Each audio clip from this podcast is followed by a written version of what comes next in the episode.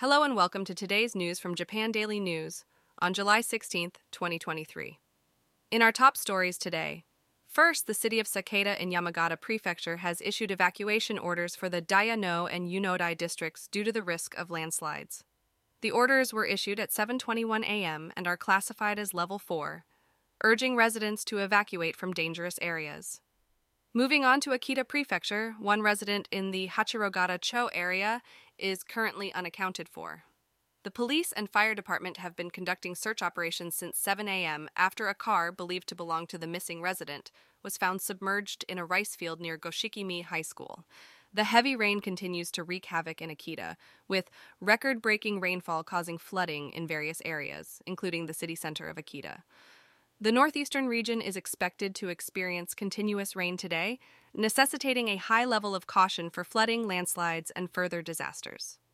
Even if the rain stops or weakens, the risk of hazards remains high, so please stay in safe places.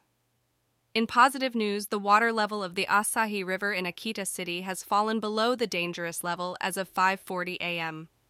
Moving on to the weather forecast, it is expected to be scorching hot in various parts of Japan today, with the highest temperature reaching 38 degrees Celsius in the Kanto region. Please take precautions against heat stroke, such as staying hydrated and avoiding unnecessary outdoor activities. In other news, the water level of the Oyana River in Kamikoani Village, Akita Prefecture, has also fallen below the dangerous level as of 6:20 a.m. And finally, in Akita Prefecture, widespread flooding has been reported, including around Akita Station where brown-colored water can be seen. The heavy rain has caused extensive flooding in residential areas, and firefighters have been rescuing residents using boats. The situation remains critical, and we will continue to provide updates on the damage in Akita with video footage. Moving beyond Japan, heavy rain in South Korea has resulted in widespread flooding and landslides, leading to the deaths of 26 people and 10 others reported missing.